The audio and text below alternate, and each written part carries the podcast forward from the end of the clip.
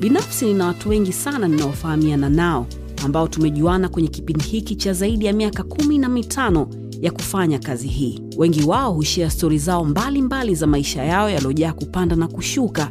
Nami sote tunajua maisha ni milima na mabonde, na kila siku kuna mafunzo mapya katika maisha yetu. Hizi ni baadhi ya hizo stori ambazo watu hawa hukutana au wamekutana nazo katika maisha yao, ambazo zitakufanya usome, uwaze au uangalie vitu kwa umakini zaidi, na pia kujifunza. Mimi ni Salama, hawa ni rafiki zangu, na sote tunakukaribisha wewe kwenye Salama na Hujambo, karibu mgodini. Kwenye meza hii huwa tunawalika watu ambao bila ya shaka wana mambo mengi sana ya kutufunza kutokana tu na jinsi ambavyo wanaishi maisha yao. Mara nyingi huwa ni rafiki zangu, mara chache huwa ni watu tu ambao mimi na wewe tunawatizama aidha kupitia kwenye mitandao ya kijamii ama TV ama kawaida tu tunavyoona moja kwa moja. Leo kwenye meza hii bana, niko na champion. Yes wa wananchi. Yeye ni moja kati ya mabondia hodari sana ambao ameshawahi kutokea kwenye nchi hii na bado anaendelea kuandika historia yake kadiri siku ambavyo zinazidi kwenda karibu kwenye salama na mfaume mfaume. Mambo? Safi. Mzima. Alhamdulillah. Mshukuru mwenyezi mungu. Naona tayari hapa. Hey, bwana si mchezo wenyewe wa kupigana kichwani usoni ni kawaida sana. Crazy man. Hivi moja kati ya vitu ambavyo mi naviogopa nah. binafsi mi napenda michezo. Naangalia kila kitu. Sawa, sawa. mpaka cricket. Eh? Hivi karibuni kuna mashindano ya cricket ya kombe la dunia yanakuja kwa ajili ya wanawake tu lakini vipi, vipi utaenda kushiriki? Hapana kushiriki siwezi sema nitashiriki kwa kuangalia. Safi. Ah, kwa hiyo naangalia sana sports. Na katika uchaguzi eh, boxing haijawahi kuwa moja kati ya vitu ambavyo ni, niseme kwamba nami ningependa kufanya. Kwa sababu kwanza kwa ajili ya kuumia lakini pili ni kazi kubwa sana. Sahihi. Kipi ambacho kilikufanya wewe uchague boxing Ah, kwanza kabisa mazingira ambayo nayotokea mimi natokea maeneo ya mabibu. Zamani ilikuwa wilaya ya kinondoni lakini sasa hivi ni wilaya ya ubungo. Ndio ndio. Naweza nikasema ni mitaa ambayo kaka zangu wa mtaani nikisema kaka zangu nisimaanishi kwamba ukoo sababu ukoo wetu hakuna bondia hata hata mmoja lakini nimepata baraka kubwa sana kutoka kwa ukoo mzima lakini kaka zangu mtaani wengi kama unavyoisikia nakos nakos namaana imeanza toka mwaka semani na ngapi? Kwa miaka mingi kadhaa iliyopita. Sasa na siku zote ukikaa na uwalili lazima utanukia. Sasa nimeenda nami mpaka nimekuja kwa bondia lakini kulikuwa na changamoto kwa baba. Sababu mama siku zote kwa mtoto wa kiume anakuwa ni marafiki. Na baba rafiki yake mtoto wa kike hiyo inajulikana duniani kote. Yes, kwa hiyo mama niliweza kumshawishi nilimwomba lakini baba alipinga kanipa vifaa vyote vya mpira akasema boxing mimi sitaki ucheze eh, kucheza mpira. Hasa. kapata nafasi ya kucheza mpira. Niko nacheza mechi kumi. Nilikuwa striker namba tisa. Sifungi goli hata moja. Sasa nikifikiria watu wa mabibu huku unapokaa wengi mabondia nimecheza mpira mechi kumi sifungi goli hata moja ah, huku sipo.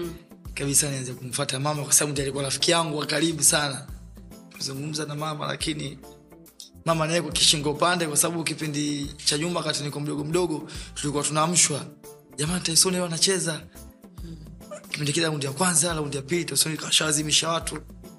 Ilikuwa ngumu lakini kumshawishi mama lakini alinielewa kutokana mapenzi ya mama kwa mtoto wa kiume akaongea na mzee basi kishingo upande nikapata baraka kutoka kwa wazazi wote wawili. Okay. Yeah. so eh, ukiachana kwamba ulienda kuongea naye kwa ajili ya kupata baraka lakini ulikuwa umeshaanza kidogo kidogo pembeni kutrain mwenyewe kwenda kuangalia nilikuwa naangalia makaka zangu walivyokuwa nafanya mazoezi nilikuwa najibaiba japokuwa nilikuwa sijui jabwa sijui right lakini nikiwa navyofanya mazoezi na mi nazugazuga hivyo hivyo. Basi ikatokea tuna mchezo pia kuupenda ndomana hata kwenye mpira nikatoka nikaingia kwenye boxing. Lakini ni mchezo ambao ulikuwa una changamoto mwanzo kwenye maandalizi yani mazoezi sababu bado nilikuwa nipo nyumbani. Baba nikirudi muda mwingine nimevimba. Ah, nilikwambia. Lakini mama anasema "Ah, mbona hata kwenye mpira watu wanavunjika miguu? Unamngangania akacheze mpira watu hawavunjiki miguu. Kwa hiyo kuvunjika miguu na huyu kuumia ni kawaida. Wale wanatumia mpira miguu wanaumia miguuni huyu ngumi wanapigana usoni kwa hiyo ni kawaida tuache mtoto huwezi jua ndoto zake inakuwaje. Basi nikawa nafanya mazoezi ya boxing nashukuru mwenyezi mungu mpaka hapa nilipofikia. Okay. So leo ni, ni, ni, ni tumekuita na wenzangu ili utufunze jambo. Na. E, tunataka tuanze kupata elimu kidogo kuhusu boxing kabla hatuja hatuja hatuja kufahamu wewe zaidi. Yeah. na kwa kuanza hivyo nataka uniambie hivi kuna kuna mahusiano gani kati ya uh, boxing na wakati As in, ukipigana leo yeah. eh, yeah. hawezi kupigana wiki ijayo eh, badala yake inabidi usubiri. Yeah. ndio maana hata fights kwa mfano zamani mike tyson alikuwa apigani kila mwezi. Hey. alikuwa akipigana labda mwaka mara mbili Yeah. au mwaka mara moja. Au imezidi sana mara tatu. Imezidi sana mara muda miezi minne mitgapi nielezee hiyo hiyo inakuwa kwa sababu gani? Kwa sababu hata mimi mwaka elfu mbili na ishirina mbili mwaka uliopita nakumbuka nimecheza pambano moja pambano moja ndani ya nchi na pambano moja nje ya nchi. Nje ya nchi nilikwenda urusi ndani ya nchi nilicheza hapa ndani. Na mwaka uliopita pia vile vile nilicheza mapambano mawili. Kwa hiyo na kuna mabondia wengine unakuta ndani ya mwaka anacheza mapambano mengi kutokana na jinsi yeye anavyojekea. Lakini kama unahitaji kupata maslahi zaidi na kuwafanya mashabiki zako wawe na kiu natakiwa ukae muda mrefu ndio maana hata mike tyson tulikuwa tunaona anawapiga watu raundi ya kwanza au raundi ya pili. Lakini unakuta pambano lake ukumbi unajaa mpaka unaambia bwana etiketi. Hakuna. Hakuna. Ah, bwana kama kampiga mtu raundi ya kwanza ya pili anakaa tena miezi kadhaa anacheza tena anajaza tena ukumbi. Kwa hiyo mara kwa mara sio nzuri pia kiafya. Ndio maana unakuta mabondia wengi maprofessional unacheza ndani ya mwaka fight mbili zimezidi sana tatu. Lakini unakuta kuna mabondia wengine wanapenda wao tu kupigana naweza nikasema au sio maprofessional lakini wakishapata nafasi labda ya kucheza mapambano makubwa watajua nini ni muda wa wakati wa kujipa ili kuweka mwili sawa mm. sababu kuna pambano nyingine unacheza mishacheza pambano taa zilikaza sikutafuna nyama miezi miwili namaana kama ningekuwa na mkataba mwingine labda pambano miezi mitatu lazima ingekuwa kuna changamoto lazima ujipe muda kwa sababu ni mchezo wa kupigana swala la kuumia ni swala la kawaida hmm. kama tunavyoona kwenye mpira au kwenye michezo mingine. Sawa. Sawa ukisema taya zimekaza unakuwa unamaanisha nini hapo Ehe. jue points ipo usoni na kichwani. Huku kwenye bode hakuna points. Kwa hiyo mpinzani wako atajitahidi apige uso apige kichwa apate points. Sasa na huu mwili mtu akikupiga lazima utasikia maumivu na kuna maongeo mengine mtu akigusa lazima utaona hapa hata kama natafuna kitu eh, ili pambano lilopita nimeyasikia maumivu lakini maumivu hayachukui muda mrefu yanapona na ndio faida ya kukaa muda mrefu bila kucheza pambano. Unakava unakuja mwisho wa siku unacheza pambano lako kwa vizuri. Unaweza kukuta bondia mwingine kacheza leo mchezo wa kupigana kashinda lakini kashinda kwa tabu na maumivu. Baada ya miezi miwili au mwezi mmoja anacheza tena. Sasa hiyo kiafya inakuwa sio nzuri.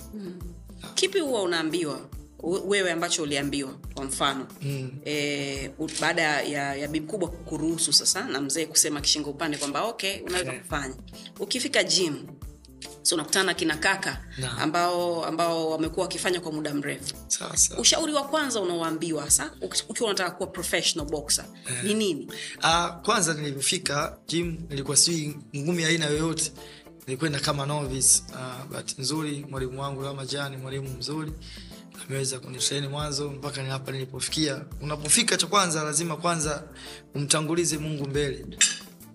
Kwa sababu si una nia ya kujua? Mm. kama utakuwa una imani hauwezi kufika popote. Pili uwe na nidhamu. Uwe na nidhamu yani mheshimu kocha. Sababu nilipofika nimekuta kocha nimekuta makapten alafu cha tatu bidii. Yani kama nafanya mazoezi nafanya mazoezi kweli. Kwa hiyo hivi vitu vitatu cha kwanza kuvizingatia mungu nidhamu na bidii. Kwa ndivyo hivyo ambavyo vilivyonilea mpaka hivi sasa nilipofika. Na ndio maana unakuta bondia namba moja tanzania anaongoza kwa mashabiki ni mfaume mfaume. Kwa jinsi nidhamu. Nidhamu inaweza kukufanya ukapata mashabiki na ikakufanya pia vile vile ukapoteza mashabiki. Kuna bondia mmoja sitaki kumzungumzia. Alishawahi kupoteza pambano lake. Baada ya kupoteza pambano lake watu wakawa akipita fulani huyo wanamtajia mtu aliyempiga. Kutokana na jinsi alivyokuwa anaishi nao mtaani watu okay. Uh, boxing ni mchezo ni mchezo wa ajabu sana. Yani e, katika katika michezo ambayo ina, ina inaweza ikakufanya ika, ika uwe na hasira huo ni mmojawapo ni kweli alafu pia vile vile ni mchezo wa ajabu alafu ni mchezo wa hatari. Na pia vile vile ni shortcut katika maisha. Kwa sababu gani? Unakuta mtu elimu yake ya kawaida ila mwenyezi mungu amemjalia kipaji au ufanyaji wake wa mazoezi. Unamfanya kama mimi namshukuru mwenyezi mungu nimesafiri nchi nchi nane mataifa tofauti tofauti lakini elimu yangu ni ya kawaida. Isingekuwa boxing sasa hivi inamaana ningekuwa sijui ningekuwa wapi. Lakini naweza nikasema boxing tuwaruhusu wadogo zetu pia vile vile ni kazi. Sababu tunaona eh, wakina Floyd Mayweather walikuwa wanaishi nyumba moja au chumba kimoja na dada zake ni lakini sasa hivi ni matajiri wakubwa duniani. Wakina Manny Pacquiao walikuwa wanauza ndizi barabarani huko wanacheza boxing. Lakini sasa hivi amekuwa ni tajiri mkubwa. Wakina Muhammad Ali bingwa wa muda wote. Yani katoka katika maisha ya chini lakini kupitia boxing mabondia wote ukiangalia historia zao. Kwa hiyo ni mchezo ambao ni shortcut katika maisha. Kwa hiyo tunaamini kupitia boxing na sasa hivi tunapoelekea tunaona wadhamini wengi wanajitokeza mi nilizoea kipindi chako. E, naona wasanii tu wengi wengi lakini nafikiri tumepata nafasi zaidi ya bondia mmoja kuja kuzungumzia. Kwa hiyo tunashukuru sana kwa media zote tanzania e, na uwepo wenu. Mnazidi kutuongezea samani boxing. Kwa hiyo huko tunapoelekea tutakuwa kama las vegas nevada. Inshallah. okay. Um, turudi nyuma kidogo. Wewe ni mzaliwa hapa hapa? Na mimi ni mzaliwa hapa hapa ila wazazi wangu ni watu wa kutoka kusini. Okay. Kwa kina kwa kina konde konde sio? Eh. okay. um, kwa hiyo uh, wa, wao kama wazazi wako unakumbu, unajua walikutana vipi?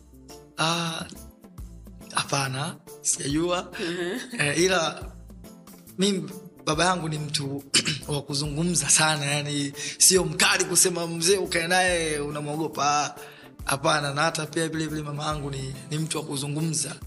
Ila alichokuwa ana- ana- mama akipita mtu mi na dada zangu sababu sisi katika familia yetu tukuwa nne. Okay. Eh, na dada zangu wawili mashallah wazuri wamefata kwa mama.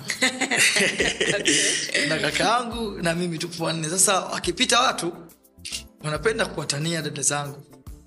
Mama ntamua bwana mkwe mkwe. mm. mama akatupa stori najua mi baba yenu jinsi alivyonipata mpaka kuwa baba yenu. Sasa tujui. Sema alikuwa akipita labda akienda katika harakati zake alikuwa akimwona mama anamtania marehemu bibi yangu yani mzaa mama. Mm. mkwe mkwe ntamua mwanao. Mkwe ntamua mwanao. Mwisho siku akamua kweli. Hiyo ndo najua labda historia ya wazazi wangu kutana lakini sijajua imekuwaje mpaka sasa hivi. Nashukuru mungu wote wako hai nawaombea lakini historia yao ndio hiyo. Baba alikuwa namtania sana. Sasa sii ndo ilikuwa gia yake ama vipi? Mbali, Eh, mbali mwisho wa siku na kweli. We ni wa mwisho kwenu? Na mi ni wa mwisho. Una miaka mingapi na mfano miaka ishirina tisa. Okay. So nataka tuongelee sasa boxing na na na jinsi ambavyo unaweza uka, uka maintain kuwa kwenye kwenye game kwa muda mrefu. Mwaka wangapi huu unapigana? Uh, huu ni mwaka wa kumi na tatu kitu kama hicho. Wewe ni bingwa wa nini? Mi ni bingwa Central Africa na ni bingwa WBF okay. Na nashikilia ubingwa wa afrika mashariki na kati na nashikilia ubingwa wa mabara World Boxing Federation. Hongera asante sana. So mtu akitaka kupigana na wewe inabidi awe na hadhi gani? Ah, na- nakumbuka ma, Mike Tyson alikuwa anasema bondia yoyote hata awe na mechi moja hata awe na mechi mbili akijiona yuko tayari kinachoangaliwa ni pesa. Maana professional ina maana ni biashara kwa hiyo promota kama anafika bondia kama ameshacheza mechi mbili. Kama anakuwa hajacheza anakuwa ni debut.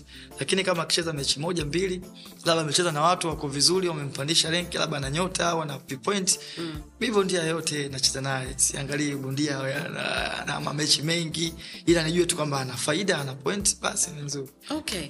So hiyo inakujaje? Mi nataka kujua leo kwa sababu kama nilivyokuambia mwanzo leo tuko hapa kwa ajili ya kusoma. Naam, e, ukisema we ni professional na na na promoter ndo ambaye ana, ana, anaitisha pambano si ndio? So kwa mfano wewe ndo mwenye mkanda. Na na uh, promota ndo ambaye analeta mtu. Yani inakuwa vipi? Kwamba bwana kuna huyu hapa ni champion ambaye anataka kupigana naye inabidi aweke hela ama ina, inakuwa iko vipi? Ah, ina- ina- kama mimi sasa hivi hapa naweza nikasema nipo tayari kibiashara kupigana na bondia yoyote lakini sio mkanda. Mm. lakini kutokana na sheria za mkanda lazima nipigane na watu wenye vigezo vya kutetea mkanda. Kama sasa hivi labda nicheza na bondia mwenye mechi mbili ni utetee mkanda wangu. Mwenye mkanda shirikisho hawezi ku hiyo game kuipitisha. Okay. lazima nicheze na mtu mwenye rekodi kama yangu ili kutetea mkanda. Lakini kama ni mapambano tunaonaga bwana kutakuwa na pambano bwana sio ubingwa. La kumaliza ubishi hapo unaweza ukacheza na bondia yoyote. La kumaliza ubishi. E, kibiashara lakini kama kutetea mkanda lazima umpate bondia mwenye vigezo. Okay.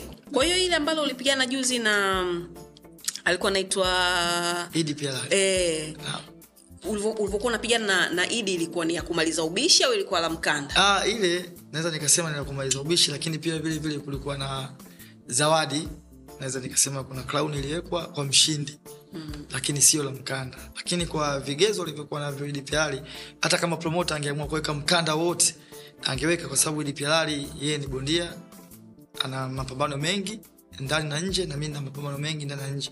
Kwa hiyo rekodi zetu ziko sawa. Na ndio maana ilikuwa dabi ya muda mrefu mpaka imekuja kukamilika lakini kutokana na jinsi kiu ya watu na pia vilevile dabi mara nyingi lazima ichezeke nyumbani. Mm. naona kutokana na watu labda imepelekwa arusha watu kidogo wamekunja ndio maana wakuta pambano limeharibika bila kujua ya. Okay. So ile siku nilikuwa naangalia tv ndio. Uh, mapambano ya utangulizi na kila kitu baada ya hapo ikawa sasa za we na bwana idi kuzichapa kumaliza ubishi. Sasa. sawa. E, mchezo ulivyoanza tu e, kwa bahati mbaya idi aka akajikata. Ndio. Nafikiri kwa sababu ya, ya kichwa ambacho ulimpiga kwa bahati mbaya. Sawa sawa. Nilikuwa nawasikiza watangazaji jinsi ambavyo wanazungumza wana, wana, wana wanasema kwamba wewe e, na yeye mnatofautiana kidogo kwa aina ya upiganaji.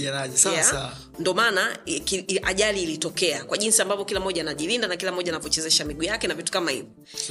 Hebu nielezee Em, yani inakuwa ina, ina, ina, ina vipi mpaka tunaambiwa kwamba style zao za kupigana ni tofauti wakati uzito na yeah, mko sawasawa na aina ya, ya, ya pambano ambalo mnapigana ni la ni la ni la kitu fulani.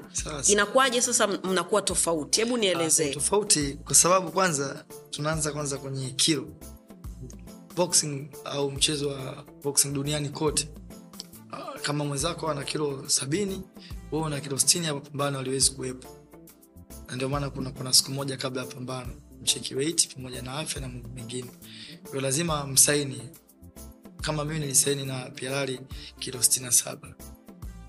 Kama ningezidi kilo 67 labda ningepata 69 au kilo 70 lazima upewe muda wa kupunguza aidha nusu saa au kama kuna sehemu kuna sauna unaweza ukaenda kama utaki kufanya mazoezi. Lakini ile inakuwa ni mbaya kwa sababu unapokata kilo alafu kesho pambano inakuwa ni ngumu. Na ndio maana mabondia wengi wanakubali kulipa pesa kwa sababu kuna uwezekano pia unapozidi kilo mbili unaweza ukamlipa asilimia na hata mkataba unasema utakapomzidi mpinzani wako utamlipa asilimia kadhaa katika malipo. Lakini utakapozidi kilo zaidi ya tatu huenda pambano lisiwepo kama utashindwa kukata uzito. Na pia vile vile kwenye kupigana utofauti unakuja mimi labda nyundo yangu ni hii. Mm. na nyundo na hii ni kweli uso mkono. Hii ni nyundo. Sababu ni mkono wangu wa kulia. Siwezi kukaa mguu wa kulia ukiwa mbele. Ina maana nyundo nitakuwa nimeitanguliza mbele. Huu utashindwa kufinishi kwa lazima niweke mguu wa kushoto kitaalamu tunaita orthodox. Kwa hiyo huu wa kushoto unakuwa mbele nyundo inakaa nyuma. Kwa hiyo hii inachokoza hii inakuja napiga pialali yeye anakaa mguu wa kulia. Nyundo yake inamaana ni mkono wa kushoto kwa hiyo tofauti ndo ulikuwa hivyo. Mi nacheza orthodox mguu wa kushoto mbele yeye anacheza southpaw mguu wa kulia mbele. Ndio tofauti wetu lakini kwenye kilo urefu tulikuwa sawa. Okay. okay kwa hiyo kwa utofauti huo ndo ambao ulifanya pengine ajali zi- ziweze hey, kutokea. kama kama hapo wewe umekaa southpaw mi nakaa orthodox. Sasa wewe lazima utaanza na mkono huo kunichokoza chokoza. Yeah. unakuja unamaliza. Na ili mi nikupigie wewe lazima huu nikudanganye nikupiga Ah, kwa hiyo umekaa Sospo, mi nimekaa Orthodox. ndio idpr alikaa mguu wa kulia mbele mi nikakaa mguu wa kushoto mbele. Ni kitu ambacho wanaangalia wakati wanakutafutia mtu wa kupigana? Ah, ina, ina, inategemea na bondia mwenyewe jinsi labda matumizi yake toka utotoni. Unakuta mtu mwingine anaandikia kushoto eh, anafanya kazi zote zile labda kugonga msumari na mkono wa kushoto. Hawezi mkono wa kushoto tena huu kuweka mbele huu utakuwa una nguvu tofauti na huu. Kwao, lazima huu ukae huku. Okay. ya ndio iko hivyo. Umeona okay. kutoka na mabondia wengine kama ni pake yao. Yeye ni Southpaw anaweka mguu kulia mbele. Tukimwangalia Floyd Mayweather yeye ni orthodox. Anaweka mguu kushoto mbele. Tofauti ndo uko hivyo Okay. kama kwenye mpira. Mhm. kuna yule anayecheza winga anapiga mguu kulia na mwingine anacheza winga anapiga mguu kushoto. Okay. we ni shabiki wa timu gani mi ni Taifa Stars. So kweli. Kweli. Haiwezekani. Kwa sababu kama ningekuwa na mapenzi ya, ya, ya timu na marafiki na marafiki kama simon msuva ni rafiki yangu sana. Mara nyingi anakuja kwenye mapambano yangu nadhani hata pambano langu lilompiga misri KO raundi ya pili nilipanda naye. Mm. eh, shabalala ni rafiki yangu. Mara nyingi tunatembeleana. Wote navaa jezi zao. Mm. leo nikijisikia navaa msuva leo navaa ya, ya, ya, ya shabalala. ya shabalala mara navaa kevi kiduku mara ya kibwana shomali mara nimeambia azamu. Kwa hiyo sina timu ila napenda mara nyingi timu kubwa zikicheza na hizi timu ambazo hazina majina labda kwa mfano labda simba yanga au azamu. Ikicheza na timu yoyote ambayo ina kiu ya kuifunga napendaga nione changamoto.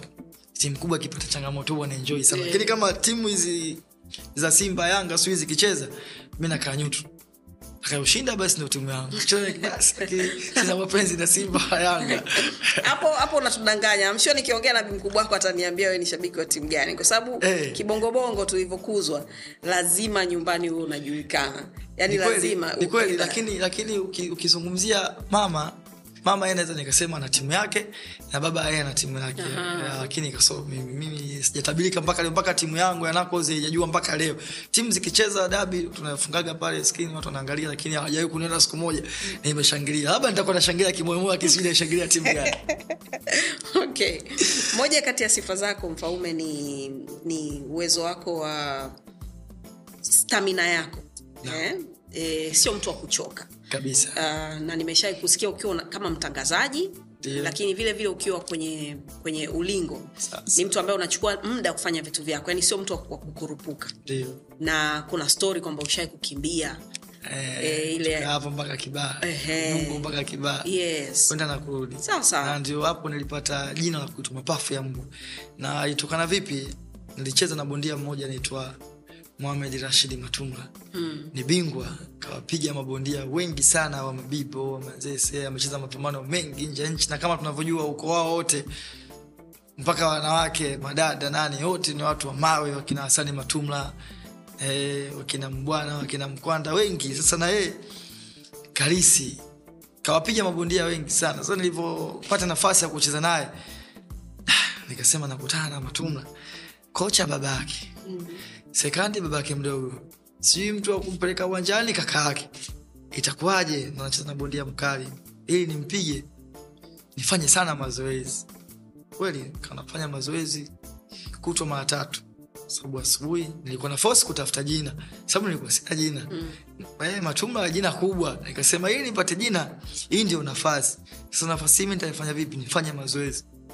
Nikafanya mazoezi nikafanya mazoezi. Mimi binafsi napenda mbwa na ninaye na bulldog mkubwa sana.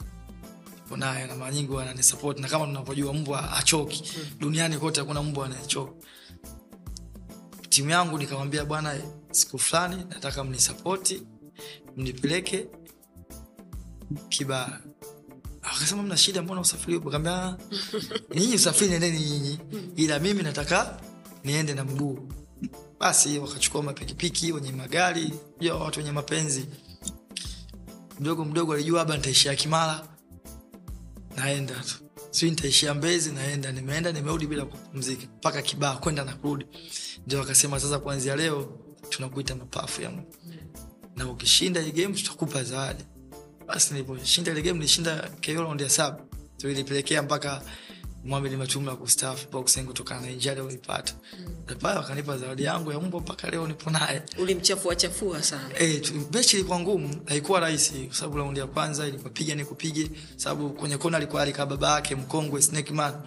Mechi ilikuwa ngumu sana raundi ya pili raundi ya tatu ya nne ya tano ya sita raundi ya saba akakutana na punch. Lakini ile panchi sijisifu kwamba nimesababisha labda fuvu ndio lipasuke ah, ni ajali na huenda labda inge- ingetokea kwangu ningesema ni mipango tu ya mwenyezi mungu na ni mchezo wa kupigana swala la kuumia ni swala la kawaida. Na sasa hivi ukifuatilia rekodi duniani kote mpaka sasa hivi umefariki mabondia 569 569 duniani kote toka mchezo boxing mwanzisho. Kwa ni swala la kuumia kawaida na baada ya kutoka pale alichukuliwa akapelekwa hospitali mi usiku ule nimeenda hospitali ya mwimbili nikamkuta baba yake pamoja na baadhi ya familia nikakuta katika hali ambayo hospitali kama tunavyojua ukifika unajua kabisa "Mm, hapa kuna swala swala jema hapa kuna tatizo. Ah, mzee alichoniambia bwana sikiliza mwanangu usiwe na hofu. Sababu aliniona mi nime nimenyongea Umenyongea. akaambia wewe usiwe na hofu. Nimecheza mapambano mengi nishakuwa bingwa nishapata mazawadi mengi nini. We kuwa kawaida ikikutokea wewe usiwe hivyo bwana. Mchezo kupigana.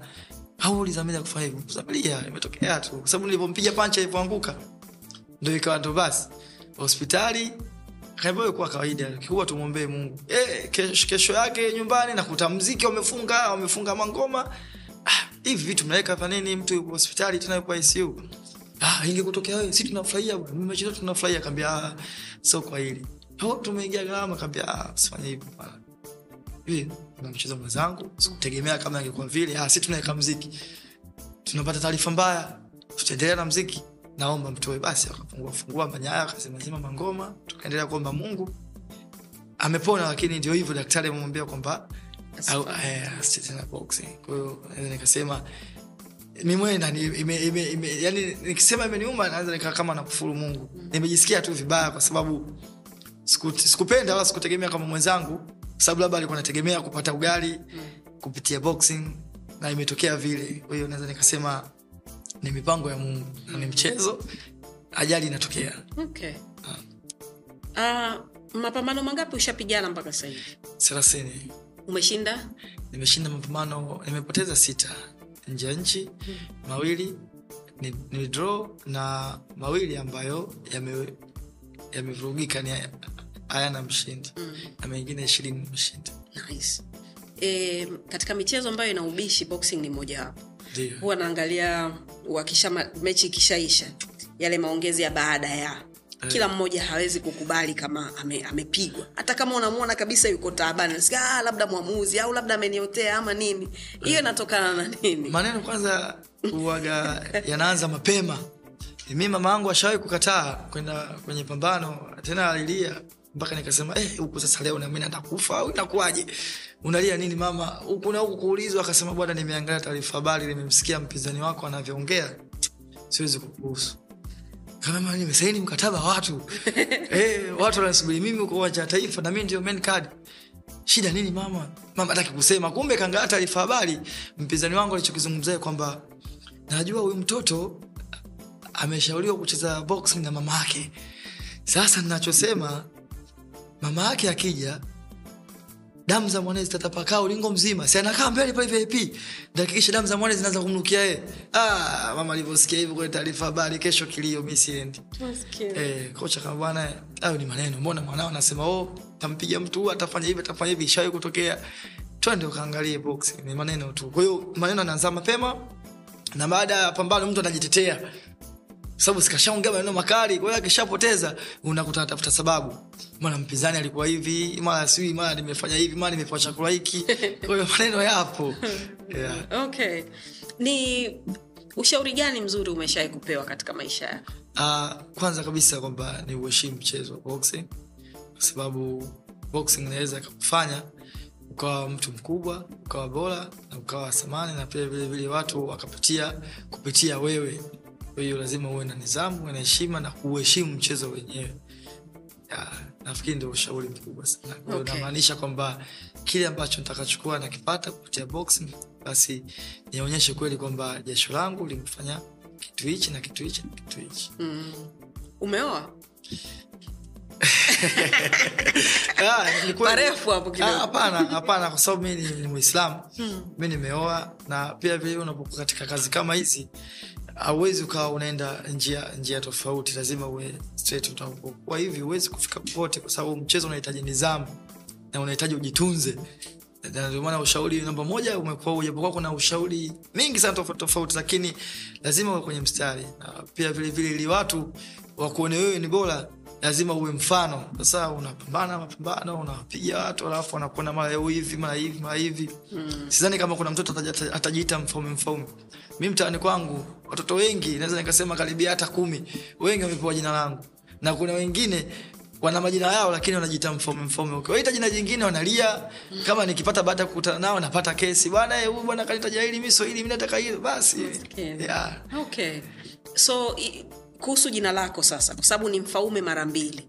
Ndo jinsi ambavyo uliitwa ama kwa sababu ya kujibrand na nini ndo uliamua Ah, likae hivyo? mimi naitwa mfaume ahmad saidi mfaume. Hiyo hmm. nimechukua jina la kwanza nimechukua na jina la ukoo. Okay. Mfaume mfaume nimeona nikiita mfaume ahmad watakuja mabondia wengi kutoka uarabuni kutoka sijui wapi kwenye manake huwezi ku- ku- kuwabondia. Unapambana mapambano afu rekodi yako isiingie tuna box rec, yani rekodi ya bondia lazima hata ukinigugu hapo na mfaume unaona mapambano yangu yote. Unaona watu ndocheza nao na mataifa. Sasa ukiandika mfaume wanaweza wakaja mfaume wengi utapata shida. Nikafikiria mfaume saidi nikaona bado nikaona mfaume mfaume nikaona niko peke yao ndio mpaka leo natumia. That's really dope. so niambie nani unamtamani? Ah, nilikuwa na ndoto kubwa sana ya kucheza na, na Manny Pacquiao Floyd Mayweather. Lakini ndoto zangu naweza nikasema zimekamilika kwa sababu nimecheza na bondia aliyecheza na Manny Pacquiao. Nimecheza naye Ghana Accra. Anaitwa Joshua Kotei. Joshua Kotei ni Mgana anaishi Marekani. Amecheza na Manny Pacquiao amecheza na Azab Juda Antonio Margarito amecheza na Miguel Cotto amecheza na mabondia wengi na wengi amewapiga. Na amecheza na, na Manny Pacquiao. Manny Pacquiao amempiga kwa point huyo ni bondia mzuri lakini mi nimeenda kwao nimecheza naye. Kucheza naye tu peke yake nimesi kama nacheza na namani peke yao. Na kweli nimeonyesha mchezo mzuri. Japokuwa maandalizi yalikuwa machache lakini watu walitegemea nitapigwa raundi ya kwanza ya pili ya tatu ya nne ya tano ya sita lakini nimepigwa raundi ya, ya mwisho kabisa. Kwa points au ilikuwa knockout? Ilikuwa knockout lakini raundi ya mwisho ilikuwa baada raundi moja tu. Ambayo limalizika ilikuwa panda raundi kumi. Kutokana na uzoefu ni bondia mkubwa na mi nilikuwa bado na ndoto ya kuwa bondia mkubwa lakini kufika raundi zile kutokana na uzoefu ndo hivyo kwenye, kwenye mapambano kuna kushinda kushindwa na kuna sare pia. Sasa nilirudi nikajipanga. E, mexico ni moja kati ya nchi ambazo zinaongozwa kwa kutoa mabondia bora sana. e, na ambao wanajulikana na wengi wamehamia marekani wengine wako canada. Uh, lakini vile vile wanahusishwa sana na uchawi Una- unaijua hiyo story sindio eh? ujue nasema kwenye, kwenye, kwenye michezo tuchukulie hili swali kwako. We timu gani? Mimi shabiki wa simba. Wa simba. Mm. uh, tu, tuichuku- mi na timu yangu ipo daraja la tatu. Inaitwa farudume ipo mabibu farudume Ehe, sasa tuichukue simba icheze na farudume farudume waroge nigeria wapi wapi? Timu ya daraja la tatu. Itaweza kuifunga simba? Mpira anything can simba happen. ifunge booster siu shabalala siu wamweke nani booster. Mpira. au simba ile akina bwana samata mpira. Hapana. Kwenye, kwenye michezo.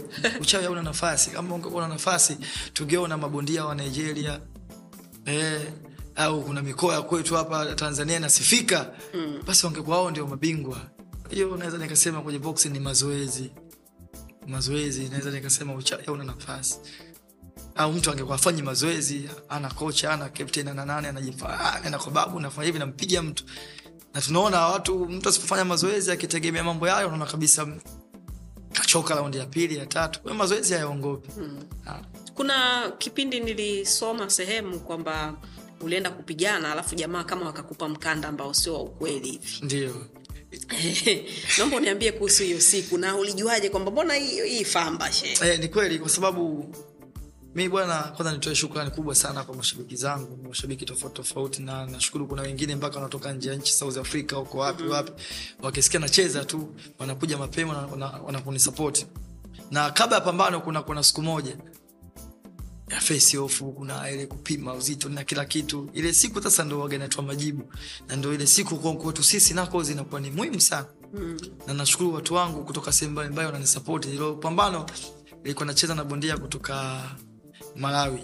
Naitwa ni makawa Mm. tulipimia kwenye viwanja vya kokobichi nilitoka na watu wangu wenye magari mapikipiki wengine na mziki kama kawaida yangu. Mm. timu yangu nanisapoti na wadau wangu. Kufika pale tukaonyeshwa mkanda wa afrika mashariki na kati wenyewe.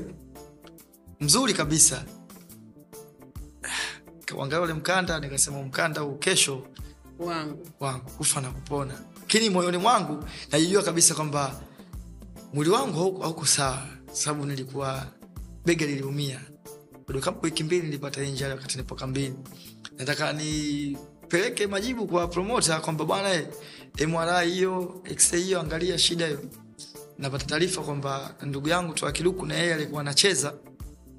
Katika pambano hilo ambayo akicheza yeye nicheze mimi. Mm. alipatwa na msiba wa, wa, wa mzee wake baba yake. Nikawa sasa huyu kiduku acheze na mi nisipocheza na eh, wazamini washausha matangazo lakini itakuwaje? Kabidi mi nicheze hivyo hivyo. Nikacheza na mkono mmoja nilishinda lakini na ile tu kutoka na watu walijaa next door pale nikaona hapa siwezi kuachia. Mi nitamaliza hata kwa huu mkono mmoja. Japokuwa nilicheza chini ya kiwango kutokana na maumivu nilikuwa nayo. Sasa baada ya kushinda kwa majaji wote watatu tukaletewa mkanda rangi tofauti na ule upo tofauti. Sasa sijajua shida ilikuwa ni nini. Baada ya pale kesho yake tukapeleka malalamiko kwa waziri wa, wa, wa michezo. Akaagizwa aka, aka akaagizwa naibu wake tukakutana bmt ukaitwa ule mkanda ambao wenyewe. Basi nikapewa mkanda wangu na mpaka leo nao. Nice. eh, kwenye boxing kuna muda mwingine kuna changamoto kama hizo zinatokea. Lakini kwa sasa hivi vitu kama hivyo havipo. Sasa hivi boxing imenyoka. Tunaona sasa hivi unaweza uka, ukaenda kwenye pambano usisikie mtu kapoteza simu usisikie mtu kampiga mtu wala usisikie vurugu ya aina yoyote.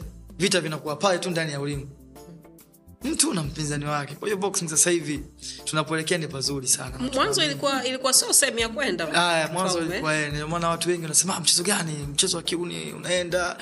Unasikia mtu mara akapoteza simu mara mtu kapigwa mara fujo nyingi lakini sasa hivi wanakwenda mpaka wakina mama hmm. E, wazee wanaenjoi. unakuta mtu anakaa kwenye tv lakini ana ngoja niende kwa sababu usalama upo. Mtu apotezi simu mtu apotezi. Utamwibia nani sasa hivi? E, na tunashukuru serikali yetu ipo vizuri. Ile kabila li- linajiita wauni sasa hivi halipo tena. Si muuni si nani amna sasa hivi watoto wamestaarabika. Ndio maana kwenye boxing sasa hivi tunaona viongozi mbalimbali wanafika na hakuna shida yoyote. Okay. E, kwa sasa utanisahihisha kama nitakuwa nimekosea Ndio. katika nchi hii kuna kunazungumziwa mabondia watatu Dio. e, kuna twaha ambaye umemzungumzia hapo Dio. kuna mwakinyo Dio. pamoja na wewe Dio. we ni rafiki yao una urafiki na hawa watu watatu yeah, ni marafiki zangu mnatia mna, mna story ama ile ya juu kwa juu tu ya, ni, ni, nisiwe nisiwe nisiwe mnafiki mm. mi ni mtu ambaye nawasiliana naye hata jana nimetoka kuwasiliana naye nitoa kidogo. Okay.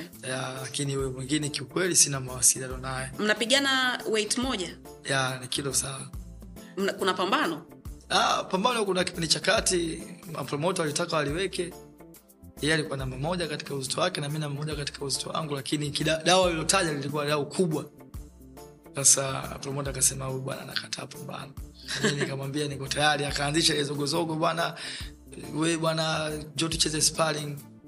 Ndo pambano langu mi nawewe nikamwambia saa mi nakuja na ulingo. We njo na watu wako mi nakuja na kocha na masekandi wangu. Kwa hiyo tupigane kwenye tiles. Ah, mi nakuja na ulingo.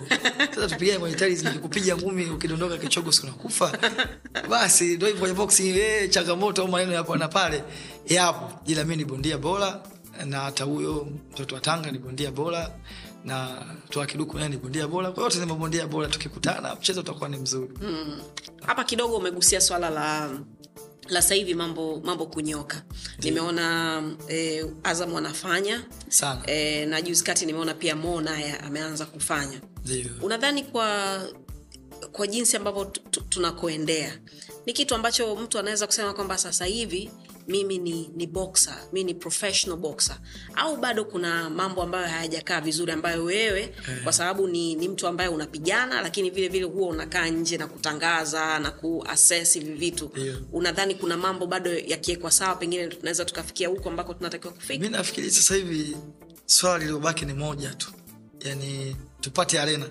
Lakini ule ubabaishaji ule kama zamani una saini kiasi kidogo cha pesa lakini apopo promota anakuzungusha huku anakupeleka huku sasa hivi ule haupo. Ndio maana sasa tuna mapromota takriban wa nne sikosei wamefungiwa. Na nitoe pongezi kwa uongozi wa chama chetu cha boxing tanzania tpbrc limeweza kulisimamia hilo. Wale mapromota wababaifu wote wasumbufu wote. Na wale mabondia ambao walikuwa na saini hawachezi nao pia wamefungiwa. Kwa hiyo sasa hivi ngumi zipo kwenye mstari. Ila swala lilokuwepo ambalo likiwa sawa ni arena tu ya kupigania. Sababu tanzania hatuna arena ya kupigania. Tunapigana kwenye viwanja vya mipira tunapigana kwenye maukumbi ambayo sio yale yenyewe ya, ya boxing kama tunavyoenda kwa wenzetu. Kwa hiyo hilo ndio lilobaki. Lakini kwenye swala watu wamekaa kwenye mstari. Okay so zamani mtu a, a, alikuwa na saini kupigana afu atokei au E, ya, e, ilikuwa hivyo. Kipindi cha nyuma mtu ana saini mechi bado siku mbili siku tatu atokei na hakuna chochote anafanywa. Lakini sasa hivi hakuna bondia unaisikia bwana akasaini afu asicheze. Au promota amemchezesha bondia na dai yake yake amlipi tulishasikia malalamiko wao muda mrefu na mimi ishawai kunitokea. Takriban hata mara mbili au mara tatu lakini ikasema "Ah, mwanzo mgumu. Mm. nitafika. Lakini wale waliofanya vile wote sasa hivi hawapo. Wamekuwa ni kama mashabiki tu. Ya kwa niwapongeze uongozi.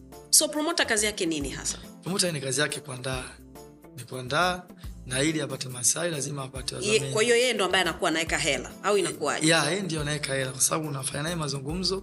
Ukishafanya naye mazungumzo sasa yeye kama anajiweza mm.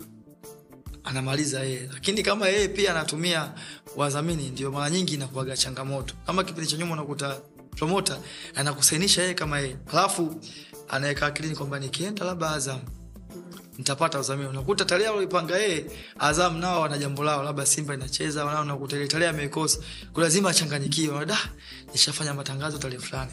Azam ashanikatalia unakuta anakosa kule pesa au anakosa sehemu nyingine. Sasa inakuwa changamoto yeye kutegemea viingilio unakuta viingilio ukumbini sawa ataingia watu elfu moja. Wewe umesaini labda milioni kumi au milioni kumi na tano.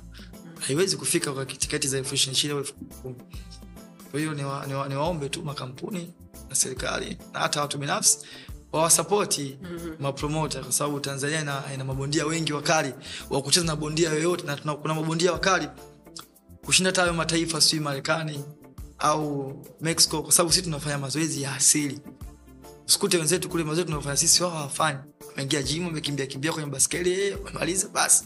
Hii tanzania na vipaji. Kwao, tukipata uwekezaji mzuri tutafika mbali zaidi. Kwa kubwa zaidi tupate wadhamini ili kuweza kufika sehemu nzuri zaidi. Sawa tupo sehemu nzuri lakini hatujafika ile asilimia mia. Tupo kwenye asilimia themanini lakini naamini hizi ishirini zitakwisha tu.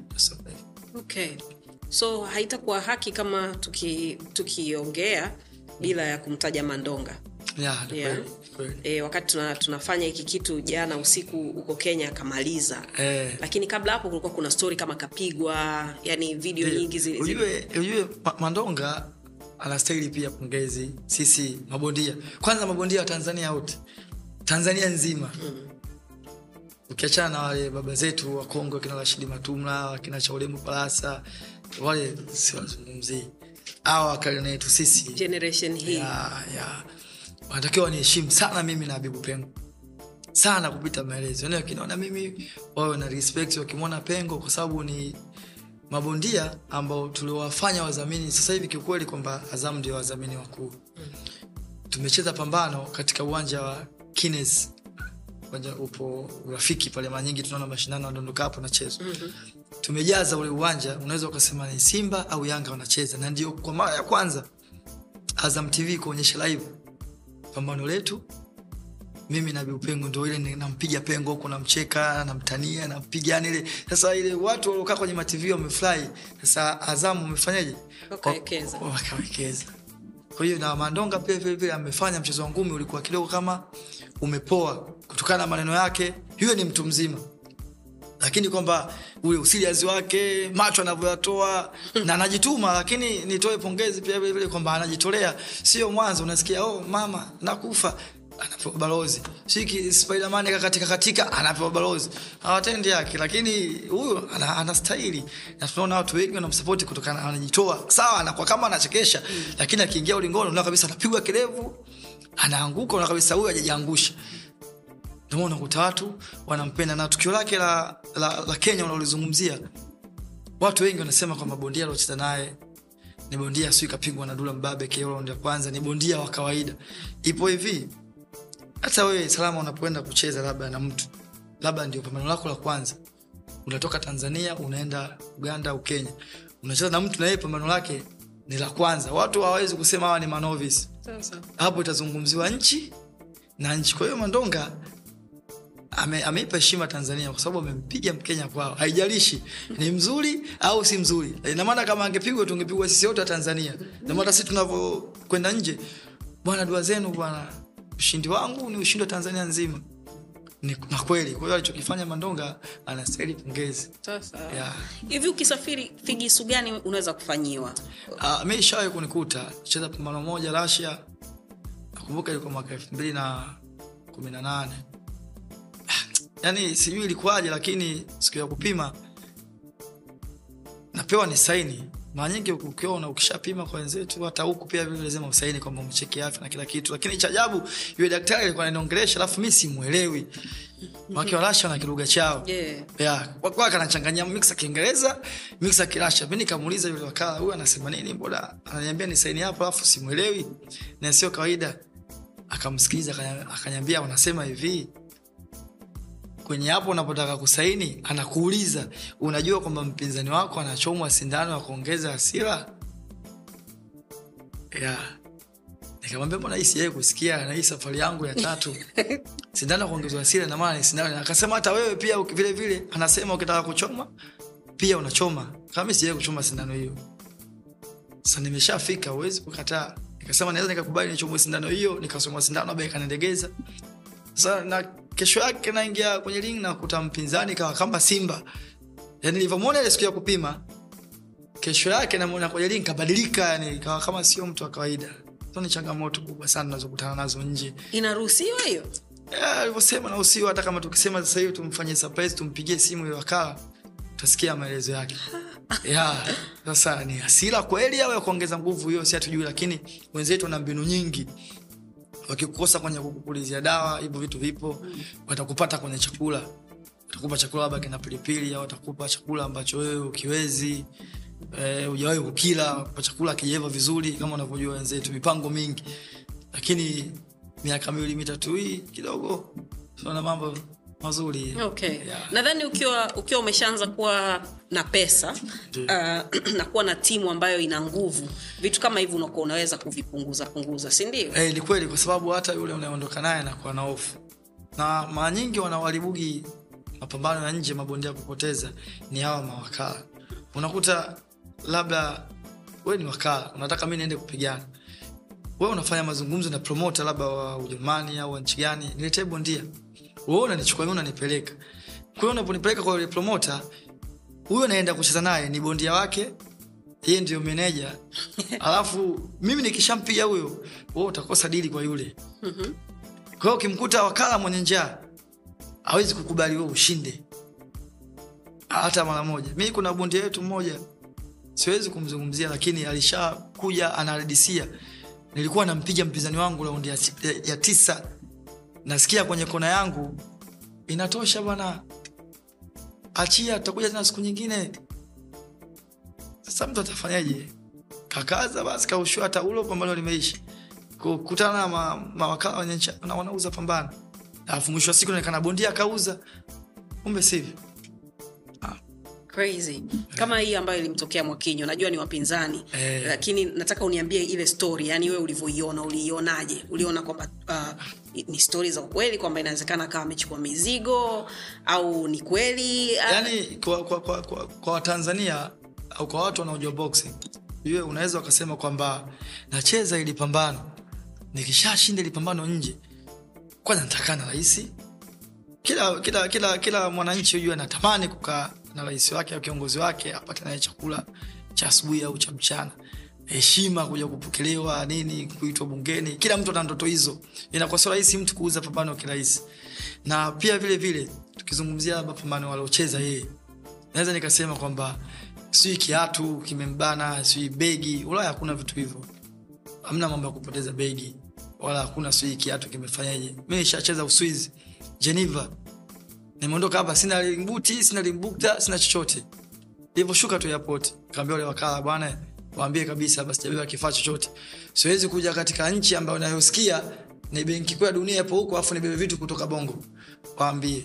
Ikaletewa kiatu cha mara kwanza kimenibana kaambia kistaki nguo staki kule vifaa ndipo vinapotoka ila ndugu yetu alichokifanya alijaribu bahati yake. Raundi ya kwanza amechukua. Tena vizuri kwa majaji wote raundi ya pili amechukua raundi ya tatu amechukua raundi ya nne. Sasa watu wanashindwa kutambua ni kwa nini amelipo- amepoteza lile pambano. Uwezo wa mwakinyo na yule smith ni utofauti mkubwa. Yule bondia amecheza na mpaka alvarez canelo. Mm. canelo ni bondia mkubwa sana duniani hakuna mtu asemjua na ndio bondia bora na ni bondia namba moja duniani. Bondia ni mkali. Alichokiona mwakinyo kwamba bado ana wakati wa kufanya vizuri tena baadaye. Yule bondia ni mkali. Tumeona sawa raundi ya kwanza amepoteza raundi ya pili amepoteza. Na ndio maana tanzania wengi walimaindi lile tukio.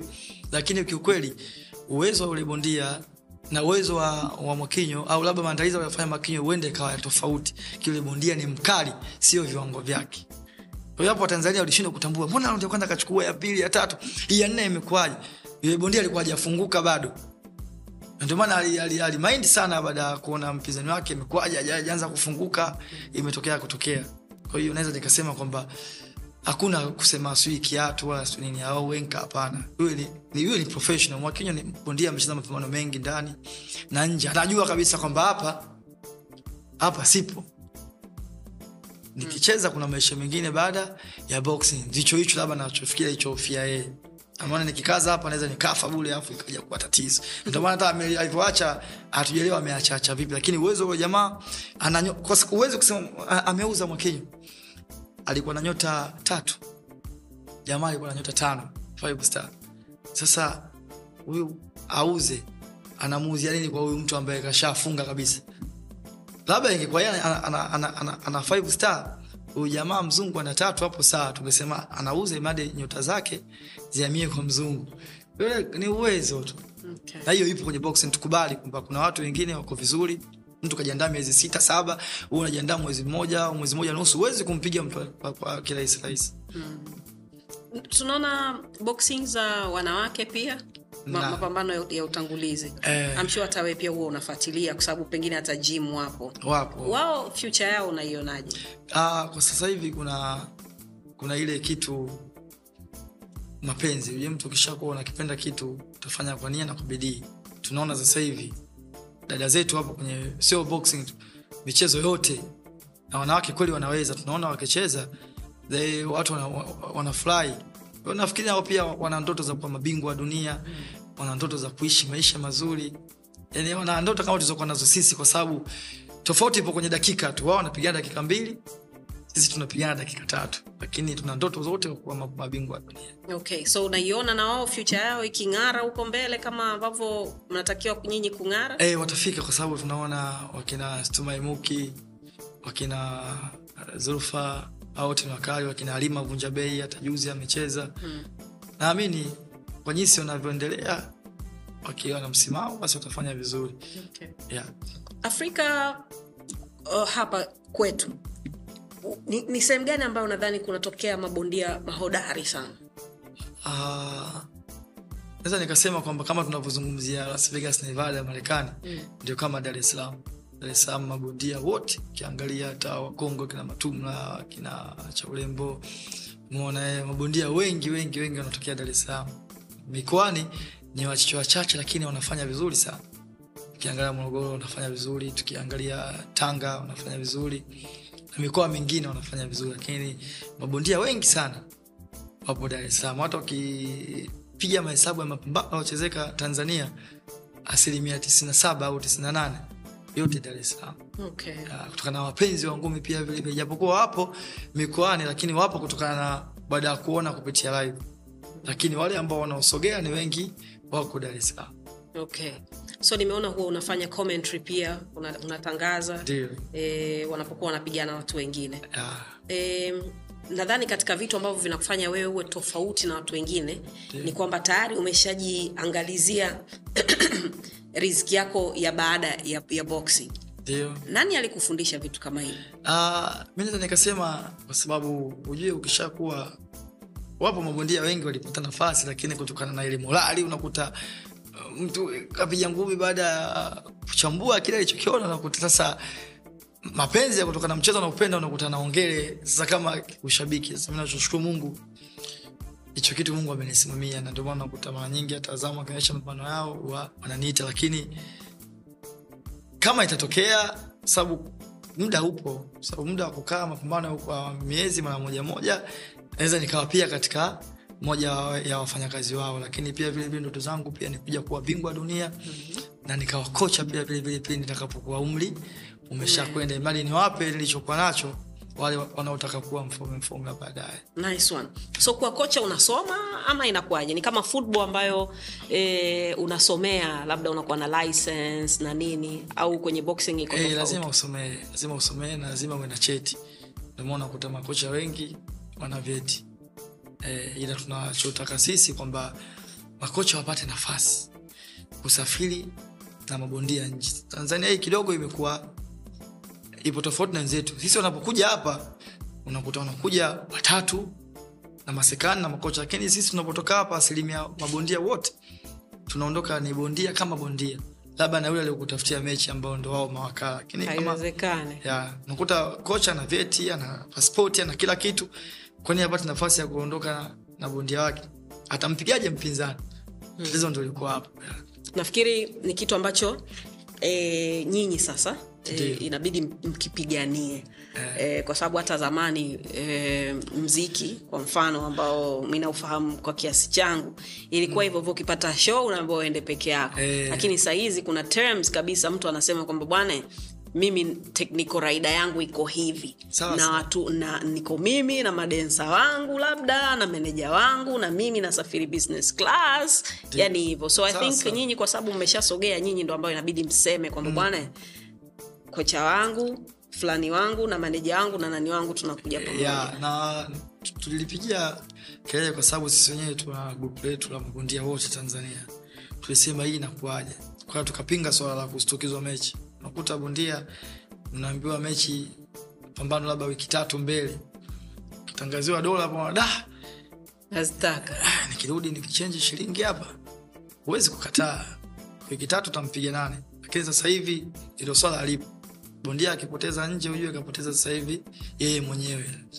Unapewa muda mzuri wa maandalizi. Sasa tatizo lipo hapa kwa makocha. Nafikiri na hili pia viongozi wetu kwa sababu tuna mwenyekiti na katibu wa mabondia wameshaanza kulifanyia kazi. Na itakuwa tu. Okay. kwanini wao waje na makocha ao si tusiondoke na makocha wetu? Hey. Chap mi nakushukuru sana. Asante sana. Nafikiri tumeshaongea yote. Mm. e, hapa kwa ajili ya kukuambia kwamba sisi ni mashabiki wako. E, tunakukubali sana na tunakutakia kila la heri. Naamini kabisa kwamba kama utaendelea kufanya vile ambavyo unafanya basi nadhani future yako inang'ara kama hiyo taa ambayo iko nyuma yako. Ah, inshallah nashukuru sana nami niwashukuru sana na pia vilevile ni mmoja wa mtu ambaye naifuatilia sana. Kwa sababu mtu mpaka unakaa hapa lazima kwanza akili yako kwanza itulie. Sababu mwenyewe uko vizuri. Nimekuja nimejipanga akili yangu imetulia nijue unauliza nini jibu nini. Na pia vilevile vile nitakuwa mchoyo wa fadhila nisipotoa shukrani kwenu na mashabiki zangu wote tanzania.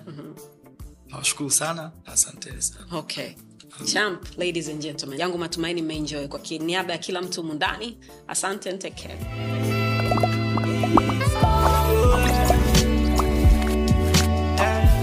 Vipo vya lawama sio shida vipo vya kupoteza sio muda. Wenuka na ukimbize ndoto. Ah, ah, ah. kupatia ina maana hukosei. Kiburi kinafanya tujongei tuna amka wapya kila day yeah, yeah, yeah, yeah. slow ila kufika unawai chozi na mfuta na cry tukipenda na mungu anafurahi yeah, yeah. miki sihitaji kucomplain sihitaji kucomplain mungu ana bless is okay hey.